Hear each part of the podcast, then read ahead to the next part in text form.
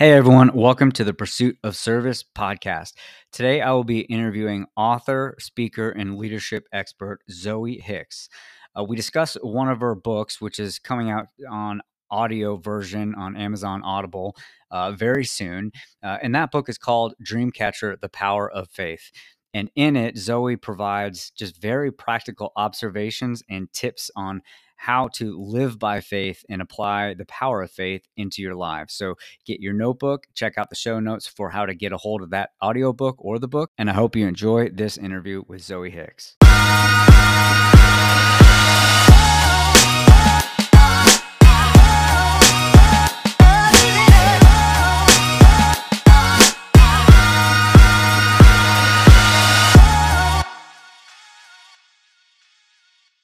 Hey, Zoe, how are you?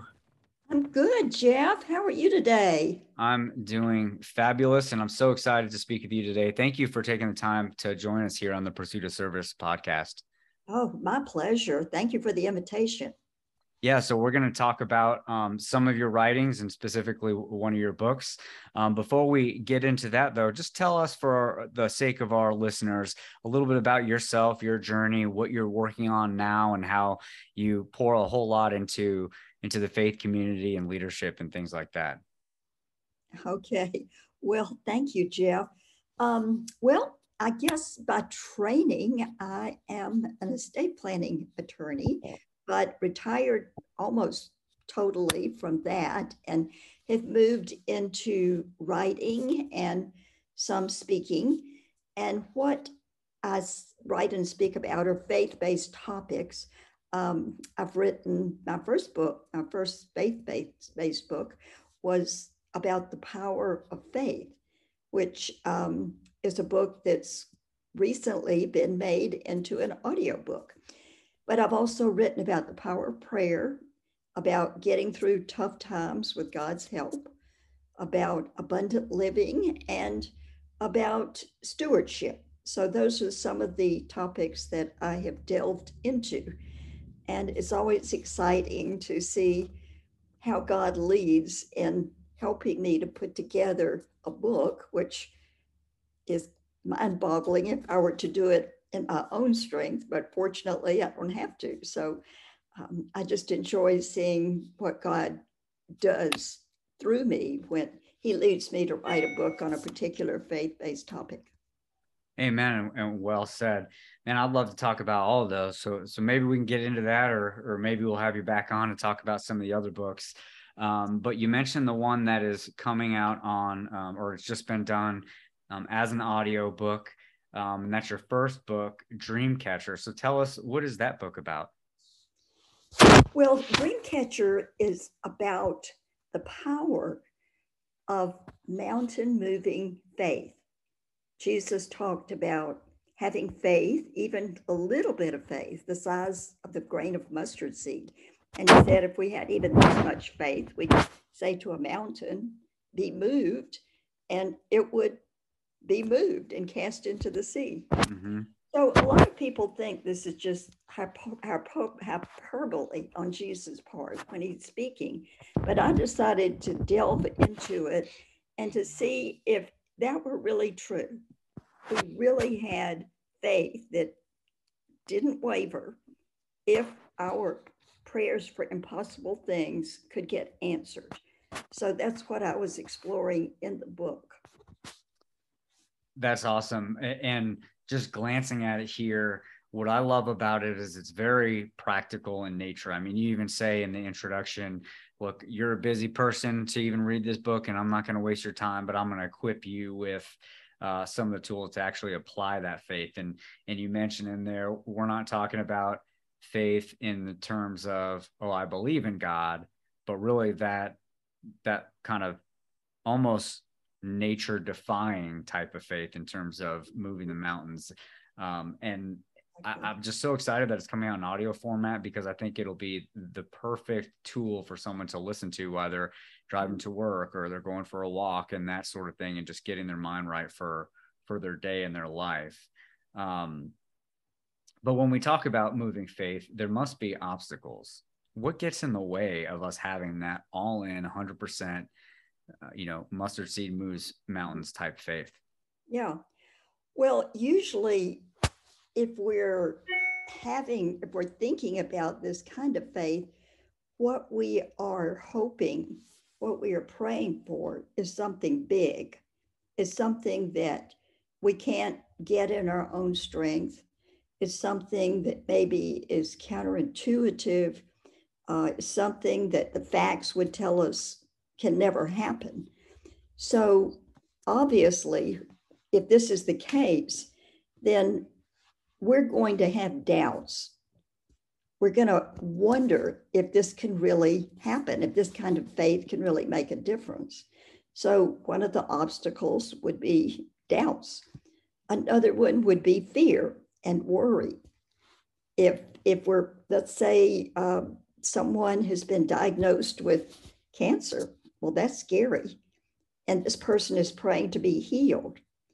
Well, fear, just the fear of the disease, could take over and could hinder that kind of faith. So, fear and worry would be an obstacle. Depending on what the prayer is, what are we praying for? Could be lack of vision. Sometimes we're not very specific, we're just too vague, and we don't have a clear vision of what we're really asking for. So, that's an obstacle, actually. We may be too security oriented. We may not be willing to step out in faith and take some steps that we need to take. That can be an obstacle. And finally, I think just we may have a feeling that we're not good enough to get this, whatever we're asking for. So, those are some of the things that we have to encounter as we are trying to exercise this kind of faith it's it's like it's simple, but it's not easy. I mean, the the formula is simple. Just have faith.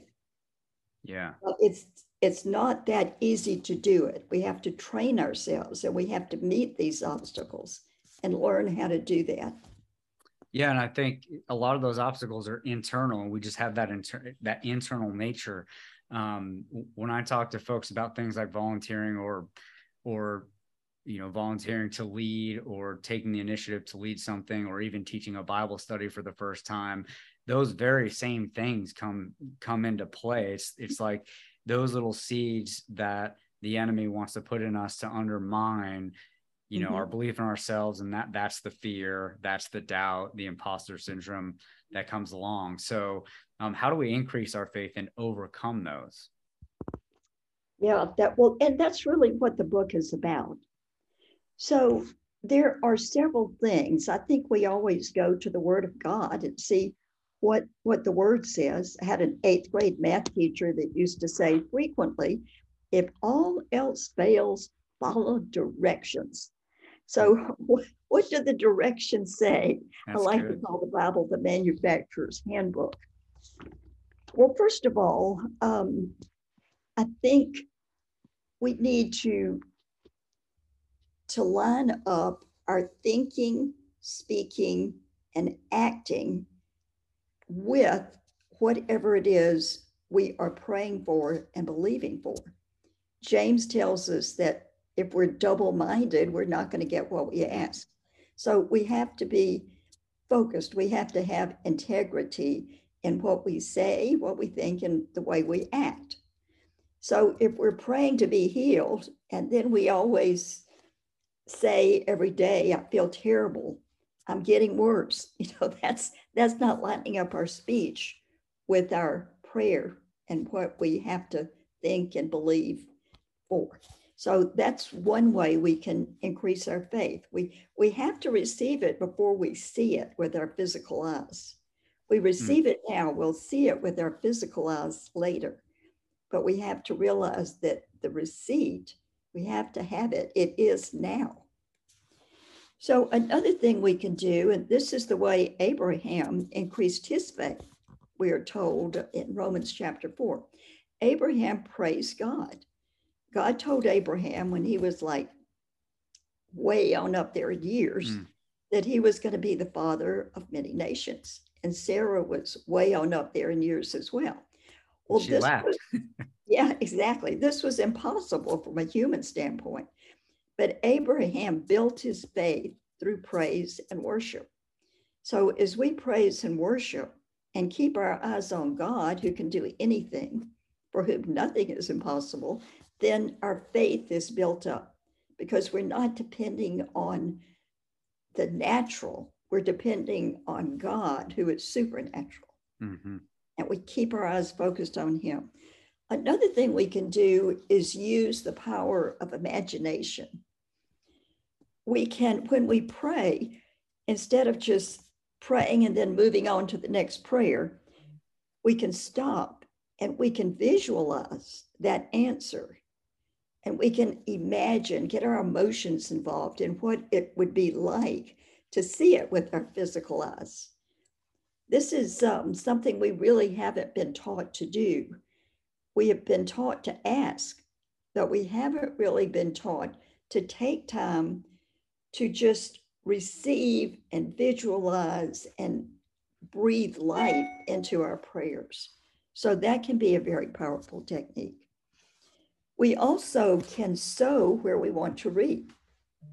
The Bible tells us that we reap what we sow. So, how would we do that? Well, for example, if we're praying for healing, we can sow into the lives of other people who have the same illness that we have. We can pray for them. We can encourage them. We're sowing into their lives where we want to reap. So that principle of sowing and reaping can come into play. And finally, we've got to be persistent. And Jesus told us a parable about that, about the widow who kept going back to the unjust judge to get what she wanted. And finally, he gave in just because he was tired of seeing her. But if we just keep at it and don't give up just because it takes a while, there's a uh, there's a good story in the book about a young lady whose mother told her that before she was born, when the mother was 16 years of age, she had had a baby that she put up for adoption because she was just too young to raise the baby. And so, and they, the baby had the same father. Eventually, she married the man who was the father of this baby. And then they had this young woman. Her name was Carrie. So Carrie decided that she wanted to find her brother. So she did everything she knew. She prayed, she hired a private detective. She kept believing that somehow she would find her brother. And yet all the adoption records had been sealed. So this went on for 11 years. She kept believing that somehow she would find her brother. Well, one day she moved to San Francisco, and a friend of hers there asked her out to dinner. So she went to dinner with the friend, and the friend brought along another friend. And the subject came up of how Carrie was trying to find her brother that had been adopted in another state a long time ago. So the friend of the friend said, Yeah, I was adopted and I've been trying to find my birth parents, and I know what you mean. So Carrie said, Well, my brother would be older than you. He would be 34. And this guy said, I'm 34. And she said, Well, but he would be Jewish. And this guy said, I'm Jewish. Hmm. So, long story short, this was her brother. Wow. That finally, finally, through her persistence and her belief and her unwavering faith, she had found. They had the DNA test done, and, and this mm-hmm. indeed was her brother. So, you know, we have to be persistent. So, those are some of the ways that we can build our faith that the book talks about in a lot more detail. Yeah, that, that's amazing. I mean, even that story right there. I mean, she she did all the things that you do, but it was the faith that got there through what we would think of in earthly eyes as a coincidence. Um, there's one chapter I wanted to to bring up because you mentioned uh, a couple of minutes ago about imagination, which leads me to the power of the mind and things of that nature. Um, and there's a chapter in the book on physics and faith. That is a fascinating topic to me, how the natural world and the supernatural world um, interact and, and coincide, in my opinion. But tell us what that chapter is about. Right. Well, you know, before I wrote this book, I went to the library one day and I saw this book called Taking the Quantum Leap. And I thought, wow, what that's about. And for some reason, I checked it out and read it, and it was fascinating. It was written by a physicist, and he could write in a way that lay people could understand it. But long story short, before about 1930, physicists believed that the world was predetermined. Everything was just set. And the physicist's job was just to discover the rules. And once the rules were discovered, just to work with them. But sometime around 1930, physicists began to see that there was something wrong with that theory. And they weren't quite sure what it was. But there was a young German physicist by the name of Werner Heisenberg. And he was observing with his microscope that at the quantum level, the tiniest level, the little electrons that he would observe were sensitive to his thought pattern, hmm. that they would like move when he would think certain ways. And so he began to think that maybe the minds of the physicists, the minds of people, could cause things to come into being, to happen. And so this whole new area of physics called quantum physics or quantum mechanics developed. And it's it's really fascinating. It's it's kind of like science fiction in a way. But basically, we have, as, as Fred Alan Wolf, the author of this Taking the Quantum Leap book, says, we have the ability through our thoughts and through our consistent thoughts to cause things to happen, to materialize. He says that our thoughts create quantum waves, quantum wave functions, and that through space and time, they operate to bring into existence what we think about. Mm. So that's what this chapter is about. It's kind of like the world of science substantiates what Jesus taught us. Mm. Because so Jesus said, have faith and you will receive it.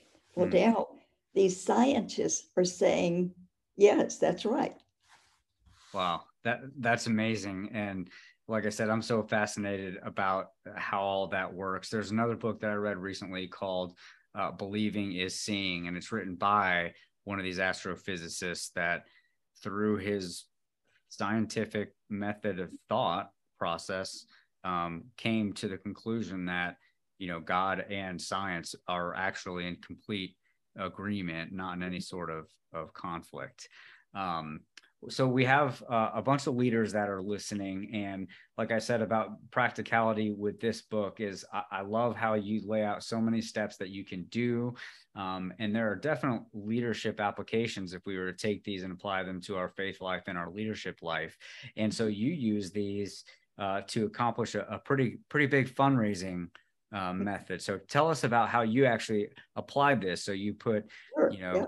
you put it to work right our women's group at our church has long been involved in the nation of Liberia on the west coast of Africa.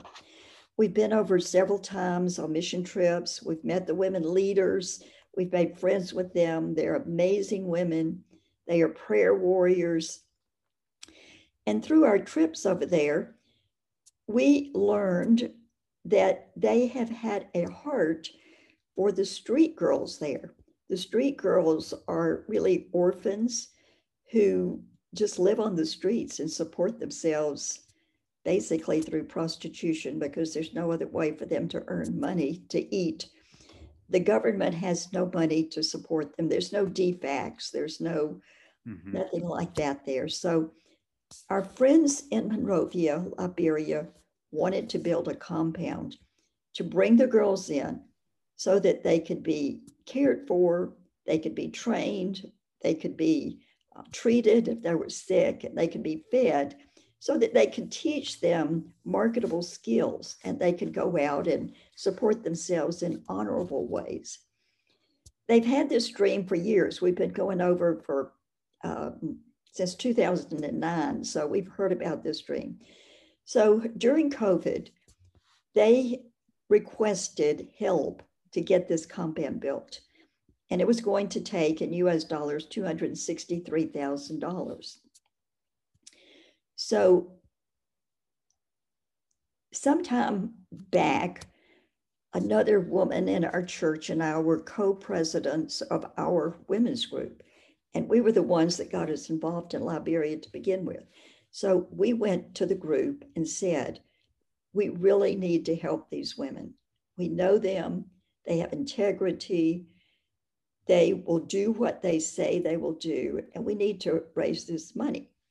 Well, this was a mountain because mm. we'd never raised that much money before, not even close. And people kind of looked at us like we were crazy, but you know, they said, Well, how are we going to do it? So, first of all, we had our goal. We had an exact goal. I even used cents. It was $263,927.50. And I would always use exactly that amount of money that we needed to raise. And we had about a year to do it. Hmm. So we kept that number in front of everybody. We kept saying that number. And we went to the other units within our denomination, other women's groups in our district within our denomination, and asked them to join us. So we had several other units that were joining with us to raise this money.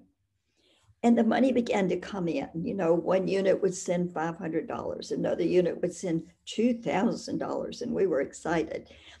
So slowly but surely, we began to see the thermometer on the fundraising needle move upward, upward, upward. We knew we were going to need more than just these other units.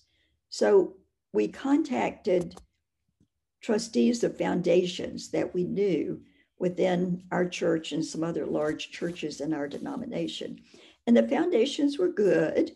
We would get 10,000, 20, 30, even 40,000 from them. But just a few weeks short of our deadline, we were still $70,000 short of the goal.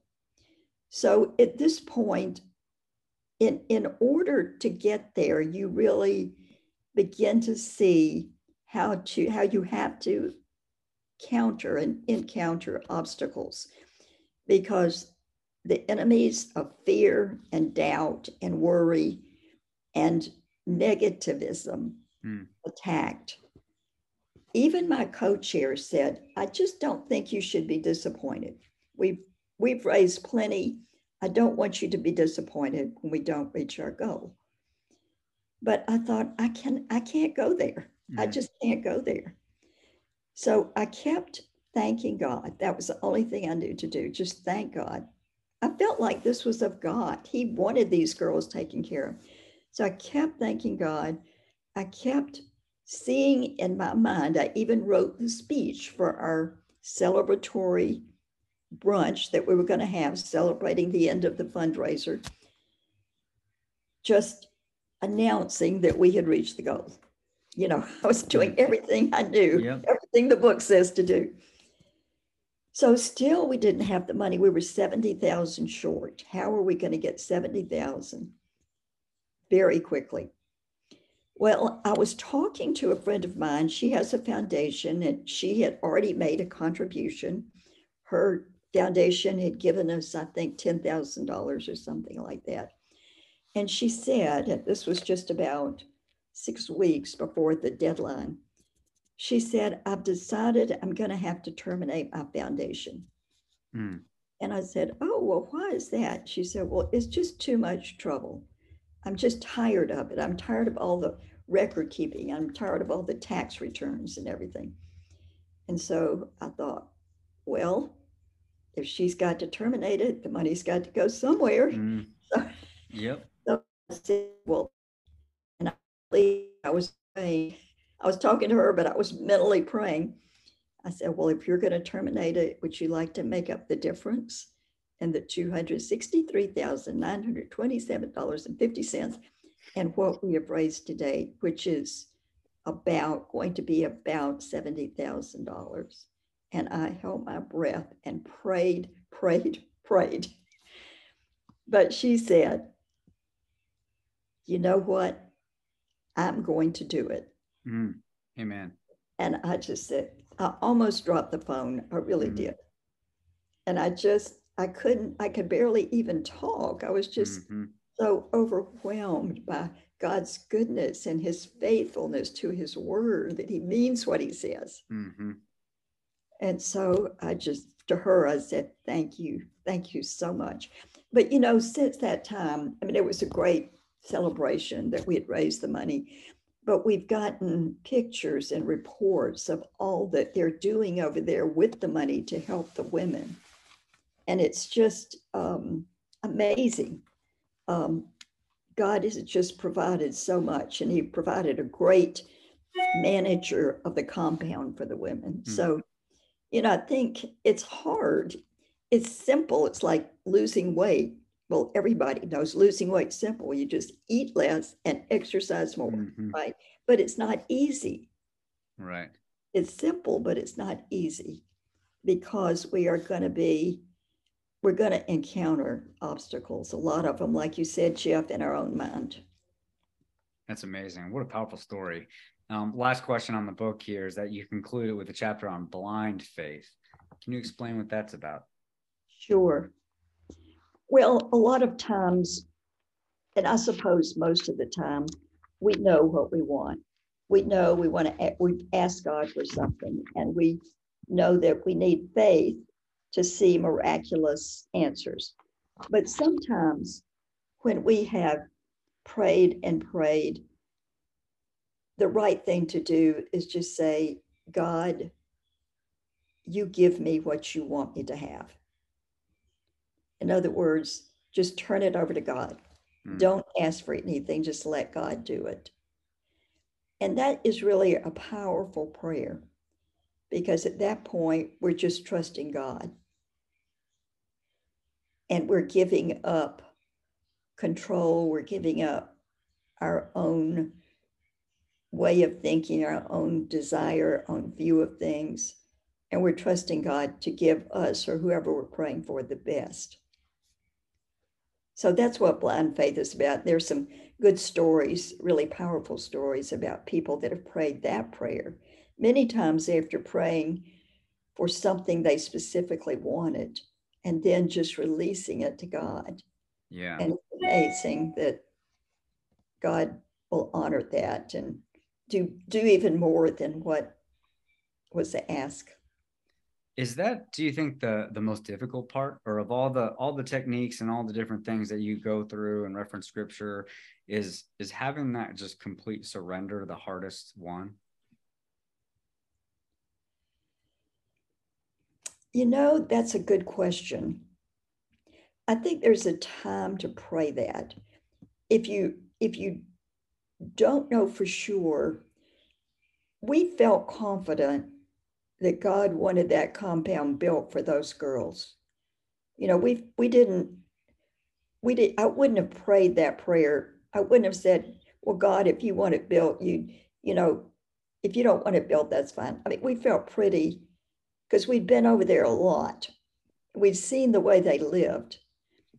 But I think when when the right time to pray the blind faith prayer is we have to admit we may not know what's best.